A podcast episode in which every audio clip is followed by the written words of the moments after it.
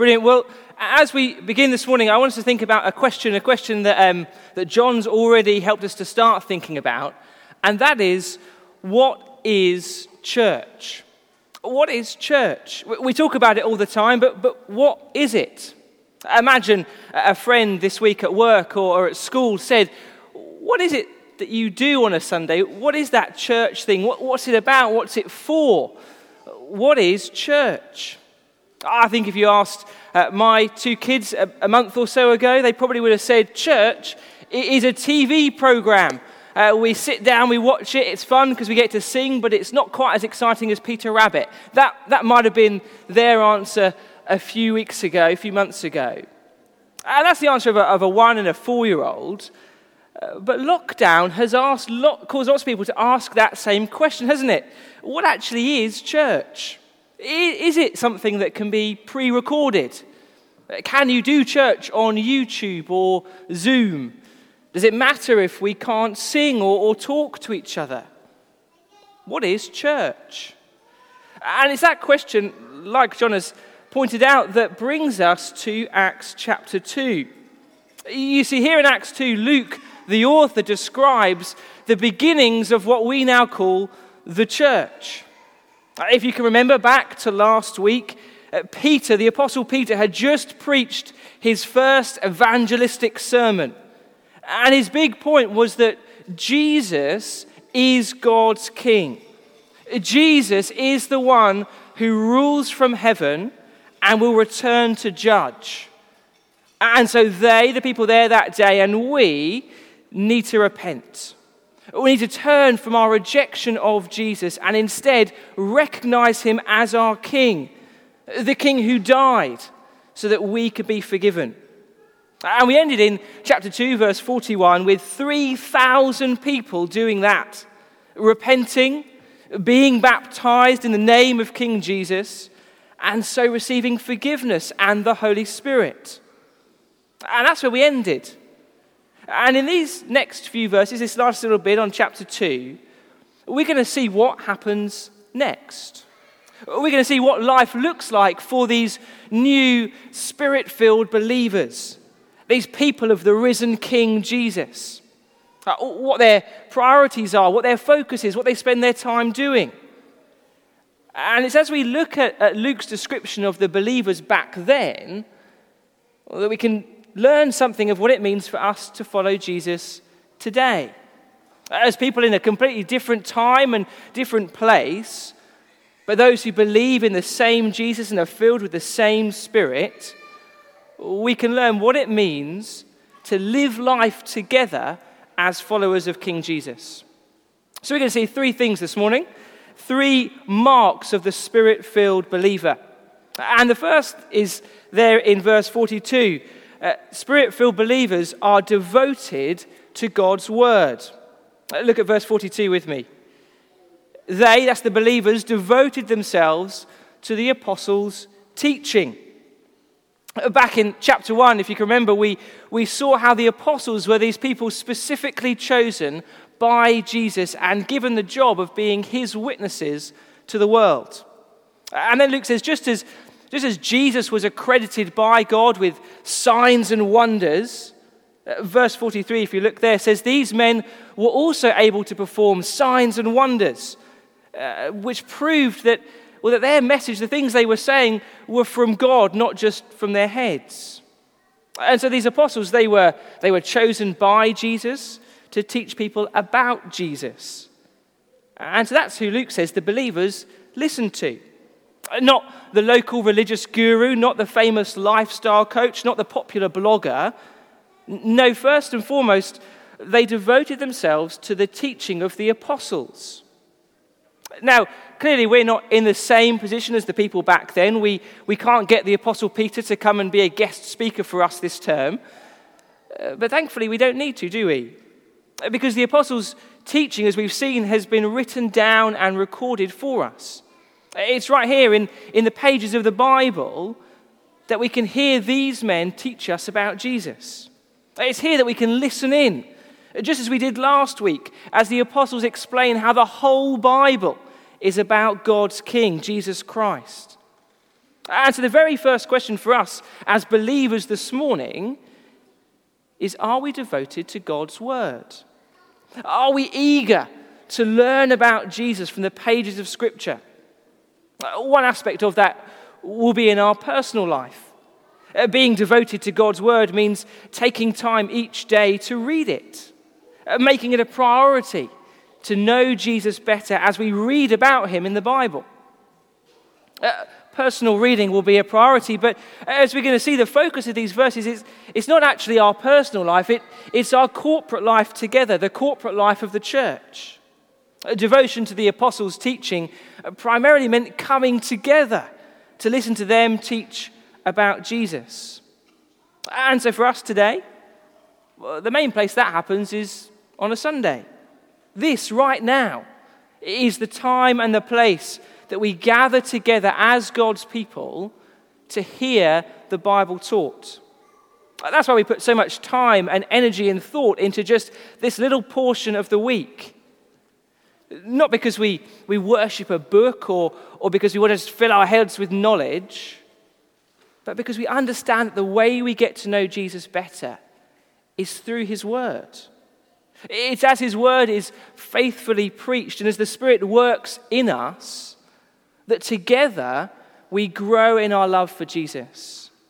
And together we learn to live like him in all the different areas of our lives. And so we need to ask ourselves Am I devoted to God's word? Am I committed to hearing the Bible taught? Am I eager for the sermon, or is it just something that I endure? Am I doing everything I can to, to put distractions aside and give my full attention to what God is saying to his people? Do I love to spend time in God's word because that is where I get to meet Jesus. That's where I see his great love for me and where I learn to love him more. The spirit filled believers were devoted to God's word. And then, secondly, we see they were devoted to God's people. Uh, verse 42 again, they devoted themselves to the apostles' teaching and to fellowship and breaking of bread. Uh, the second mark of the spirit filled believers is that they're devoted to this thing called fellowship, or, or, or, literally sharing with one another. Now, living in a, in a very individualistic society means that lots of Western Christians, Christians like us, are tempted to have a very individualistic idea of what it means to be a follower of Jesus. And so we talk a lot about my faith, my personal relationship with Jesus. And that is true, but but that's not the full picture. Uh, we saw in Ephesians last term, didn't we, that the gospel is all about God saving people from all over the world, creating this new humanity, uh, bringing together people from different genders and races, wealth and status and interests and hobbies, uh, and uniting them all together in Jesus. And so, if you're a Christian here this morning, then you've been saved into a, a community, a family the word church literally means gathering. And you can't gather with yourself, can you? The church is a community, it's a gathering of people. And as we've seen, one aspect of that gathering is to come together and listen to what God has to say to us, his people, through his word.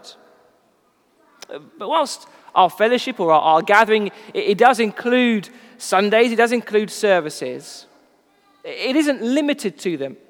Uh, just look down at verse 46. Verse 46 there says that every day they, the believers, met together in the temple courts and in their homes. Every day they, they gathered in the temple courts to be fed spiritually as they heard the apostles teach about Jesus. And every day they, they gathered together to be fed physically and spiritually as they broke bread and shared meals together in their homes. I know there's, there's a bit of debate as to whether Luke is talking about the Lord's Supper here in these verses. I, I'm not sure it's completely clear either way. Uh, but regardless, the point is that the believers were in and out of each other's homes every day. They were sharing life together. And so, church is not about just a, an individual experience on a Sunday morning. No, it's about sharing life together as God's people. Unlike the, the believers back then, I don't think that means that we need to rock up here at the King's Centre every single day. Our, their lives revolved around the temple courts in a way that is, is different for us today. The point isn't so much about where we spend our time, but who we spend it with. Whether here at the King Centre, in the well, at the pub, uh, in our homes, the point is that we spend time with God's people throughout the week, that we share life together. Verse 44 says that all the believers were together and they had everything in common.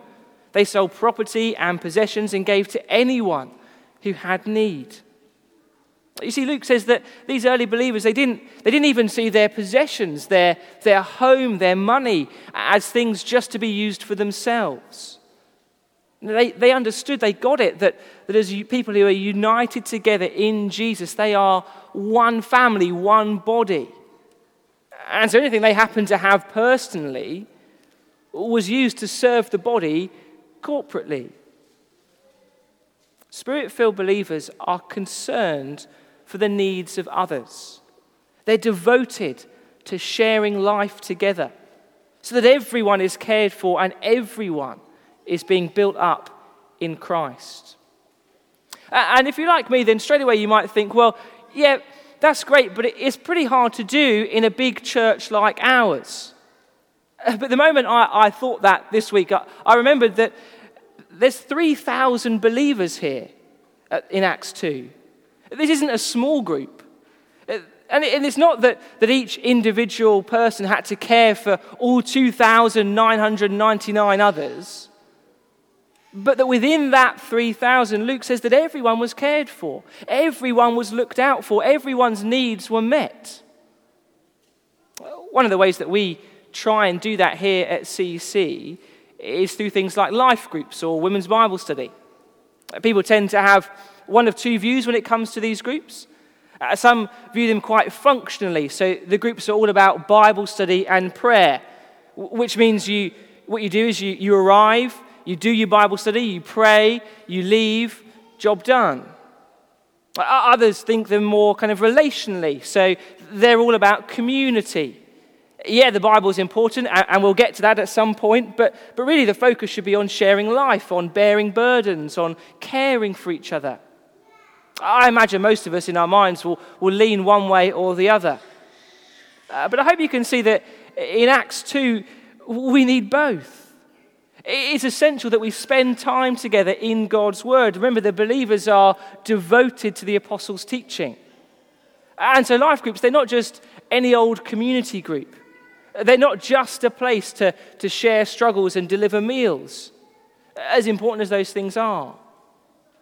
God's word is central, it's essential to what we do together. Uh, but neither are they simply Bible study groups.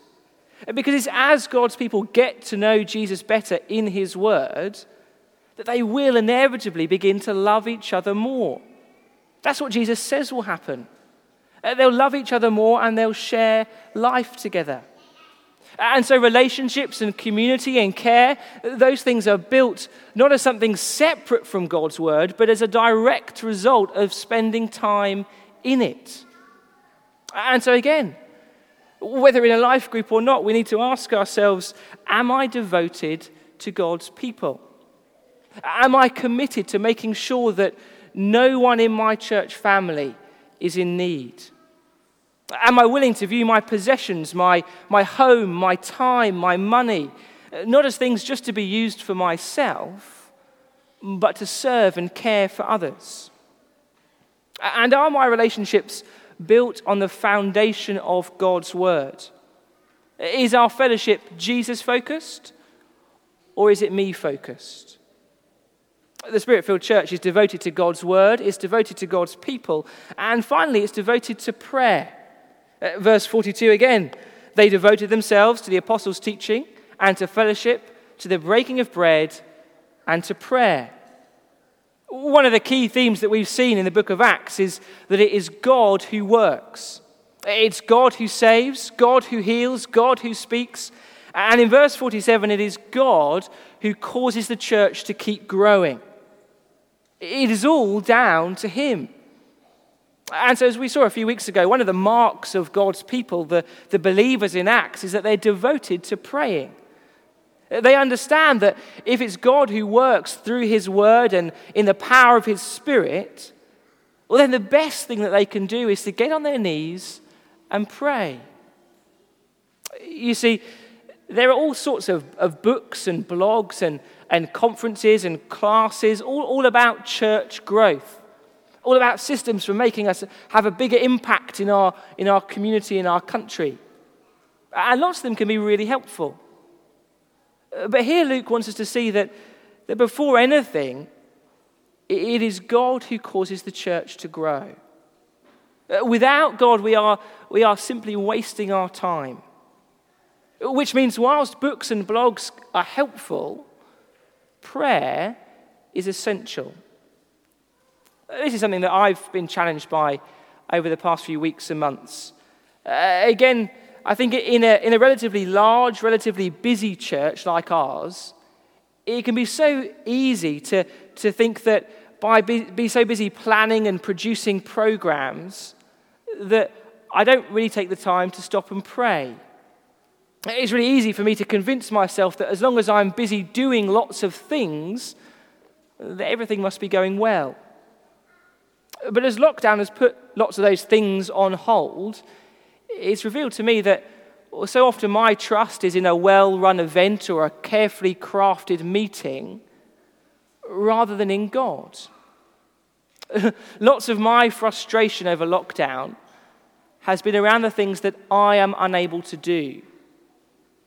When the reality is, it's never been about what I can or can't do. It has always been about what God can do.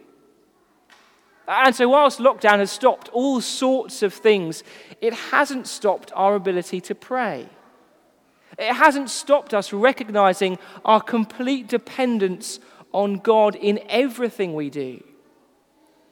And it hasn't stopped us expressing that dependence to God in prayer. One really practical application of this would be to come along to our Sunday evening prayer meetings that we're having on Zoom. The format is really simple. We hear updates from people in CEC and from those further afield, and then we pray. We pray together as God's people, and in doing so, we trust that it's God who works, whether here in Chessington or in Sweden, whether in Epsom or in Haiti. So you see, the believers were devoted to prayer. There you go, three marks, three features, three kind of aspects of the spirit filled believer. They were devoted to God's word. They, they loved to learn about Jesus in the Bible. They were devoted to God's people. They loved to share life together as one body. And they were devoted to prayer. They humbly depended upon God's power, not their own. Those are the marks of a spirit filled church whether in first century Jerusalem or 21st century Chessington. But just as we close, I want us to notice one last feature, one more thing about this spirit filled life together. And that is that it's visible to the watching world. I wonder if you spotted that in verse 47. Just look there. The believers were praising God and enjoying the favor of all the people. And the Lord added to their number daily those who were being saved. You see what Luke is saying right at the end there? Sharing life together doesn't mean shutting the world out. Uh, the people who lived in Jerusalem, all the people, Luke says, saw what was happening. The church lived life in plain sight. And so, Acts chapter 2 is not a call to build a monastery. We're not to retreat from the world, pull up the drawbridge, and then just get on with Bible study and prayer together. No, church life is to be visible to the watching world. Visible so that people on the outside would be attracted by the way that we live and so come to know the one that we live for. One writer puts it like this They say, as society becomes increasingly secular, it is tempting for us believers to retreat into a Christian ghetto or subculture, rather like a rabbit warren, beneath where most people live. We emerge into the real world when we have to, to, to go to work or to do the shopping. But we ensure that almost all of our social interaction takes place where we feel safe with other believers. Uh, from time to time, the church organizes evangelistic events, and we go out and try to persuade people to come and join us. But unsurprisingly, most say no. They hardly know us. And when they do peer down into the rabbit warren below, they're, they're put off by all of our strange jargon, the clothes we wear, the songs we sing. Our world is completely alien to them. And they're sure that they would feel out of place if they ever came in. So we retreat back to our friends and report that evangelism is very hard these days. And then we return with relief to our comfortable life with our fellow Christians. Oh, it's a caricature, isn't it? But you get the point. As Christians, we are free to spend time with other Christians. We, we've just been encouraged to do just that. It's a good and right thing to do, but, but if we only ever do that behind closed doors, if we never get close enough to people to let them see what this spirit filled life together looks like, well, then we can never really expect them to want to be part of it. Again, I've got to say that I find this a real challenge. As someone who spends the majority of my time with other Christians, I often find it really hard to spend time with those outside of the believers, outside of the church. But the challenge here is clear, isn't it? The Christian life, church life, is not something to be lived in secret behind closed doors. And so we need to be proactive at spending time with those who don't know Jesus. As individuals, as, as families, as small groups, as a whole church. We need to keep thinking about how we can build bridges into people's lives, how we can invite them into our lives so that they can see the difference that Jesus makes to the way that we live. And it says we do that, we need to pray, verse 47 that the Lord would keep adding to the number being saved, that he would bring others to know King Jesus for themselves. Let's pray together.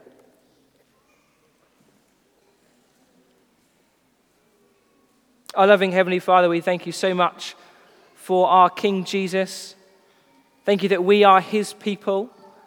And Father, thank you that as we've seen in Acts, that belonging to Jesus completely transforms, completely changes every aspect of our lives. Father, thank you that you've saved us into a people, into a gathering, a church family. Uh, please help us to live life together as people who belong to King Jesus. And help us to do that so that others would see and want to know him for themselves. And we pray it in his name. Amen.